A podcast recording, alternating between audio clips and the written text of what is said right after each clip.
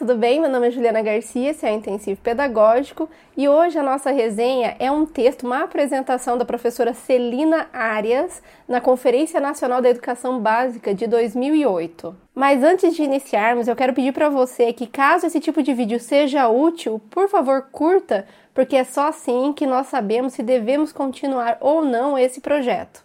Mas vamos direto ao assunto. Para iniciar a apresentação, a autora vai trazer alguns conceitos. A primeira palavra que ela vai trazer o significado é o termo educação, e segundo a autora, educação é um processo, ou seja, um caminho e também uma prática social. Afinal de contas, todos nós em algum momento vamos passar pela educação. Para finalizar, a autora vai dizer que educação é um direito inalienável. Em outras palavras, é aquele que a gente tem acesso assim que nascemos e do qual nós não podemos abrir mão. Segundo termo que ela traz é o termo escola. Segundo a autora, a escola é um locus, lugar em latim, e um espaço de direitos ou de garantia de direitos. Isso porque ela já disse pra gente que educação é um direito inalienável. Então a escola é o local onde esse direito será garantido. O terceiro item é o dever da escola, que para a autora é socializar o saber, ou seja, compartilhar o conhecimento fazer com que o saber seja criticamente apropriado pelos alunos, e aqui a gente entende que não basta memorizar ou aprender algo que não faça sentido. É preciso que o aluno analise, reflita e compreenda como é que aquele conteúdo faz parte da sua vida.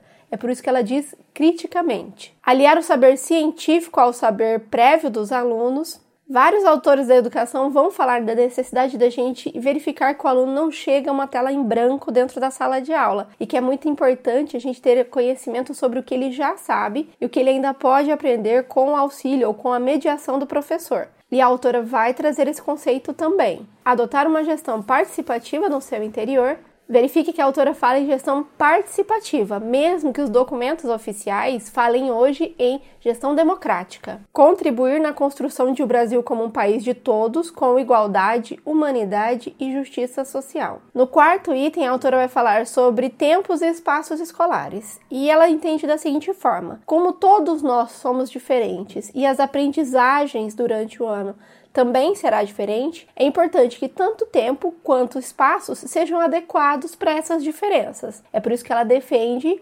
diferenças tanto no tempo quanto nos espaços. No quinto item, a autora vai falar sobre como ela compreende, como ela vê o acesso à educação. A autora defende a universalização do acesso, ou seja, todo mundo deverá participar ou integrar a escola. Ela defende também a ampliação da jornada escolar, ou seja, as crianças permaneçam mais tempo na escola. E ela também defende a garantia de permanência bem-sucedida. Nessa lógica, é importante que a gente tenha em mente que o ingresso na escola é importante, a ampliação da jornada escolar também é importante, mas não devemos esquecer que a qualidade da educação que será dada também é muito relevante. Após essa primeira explicação de conceitos, a autora vai lá para a LDB e para o ECA, onde ela vai demonstrar exatamente qual é a função da escola segundo a legislação. E aqui eu posso te adiantar que prática social e também a formação de cidadãos é finalidade da escola. Mas para você aprofundar nesse assunto, eu vou deixar aqui no card um vídeo onde a gente fala só sobre a função da escola segundo a legislação. Falando nisso, se você gosta de resenhas de livro e também de legislação educacional, não se esqueça de se inscrever aqui no canal porque a gente tem vídeo inédito toda semana. Mas voltando ao assunto, somente após explicar esses conceitos e também falar sobre a legislação é que a autora traz pra gente duas formas de enxergar o mundo ou principalmente duas formas de enxergar a educação. Na primeira, ela vai dar a visão dos grandes empresários, da elite brasileira ou, em termos pedagógicos, da visão neoliberal da educação. Essa visão é aquela em que a função da escola seria transmitir alguns conhecimentos e também habilidades focados no mercado de trabalho, Assim, a educação funcionaria mais ou menos como uma grande escola de treinamentos para operários, ou muito parecido com a educação corporativa. Isso mesmo com crianças bem pequenas. Essa visão também vai ser contra a função social ou a prática social dentro da escola, mesmo que isso contraria a legislação educacional, que vai defender justamente o contrário.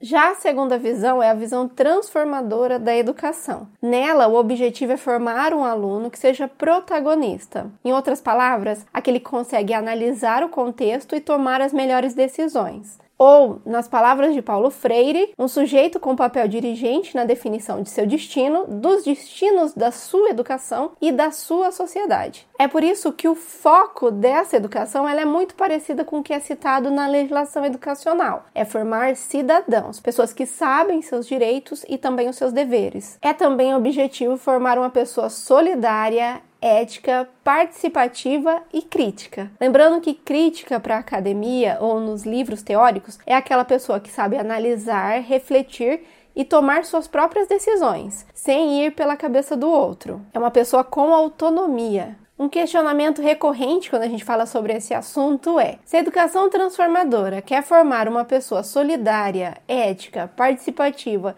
e que sabe analisar o contexto e também resolver diversas situações, e sabendo que essas características são extremamente importantes para o trabalhador do século 21, por que é que a visão neoliberal da educação é contra esse tipo de formação na escola pública? Afinal de contas, trazendo esse tipo de formação, a escola pública não estaria oferecendo justamente a mão de obra qualificada que eles tanto desejam? Uma citação do autor José Geraldo Bueno nessa mesma apresentação vai responder essa questão dizendo que a lógica neoliberal da educação deseja que a escola pública seja reprodutora das relações sociais e de apoio à manutenção do status quo, status atual. Em outras palavras, essa visão não quer que nada mude, que tudo fique como está. Então, ela é contra buscas de soluções ou alternativas ou melhorias na educação. E isso quase sempre quer dizer que essas pessoas defendem uma escola dual. Ou seja, uma escola que ensina o mínimo para as pessoas que vão ser operários e uma escola que qualifica altamente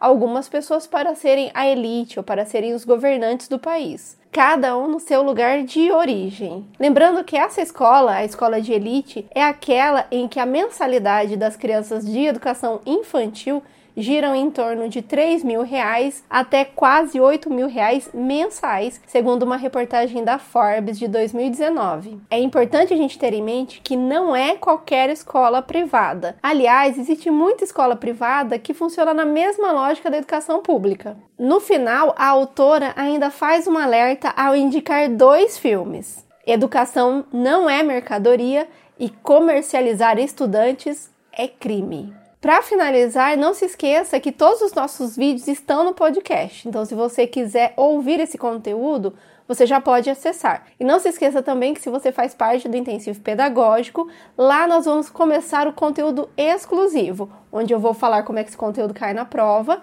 e também vamos resolver muitas questões. Por hoje é só um abraço e até a próxima.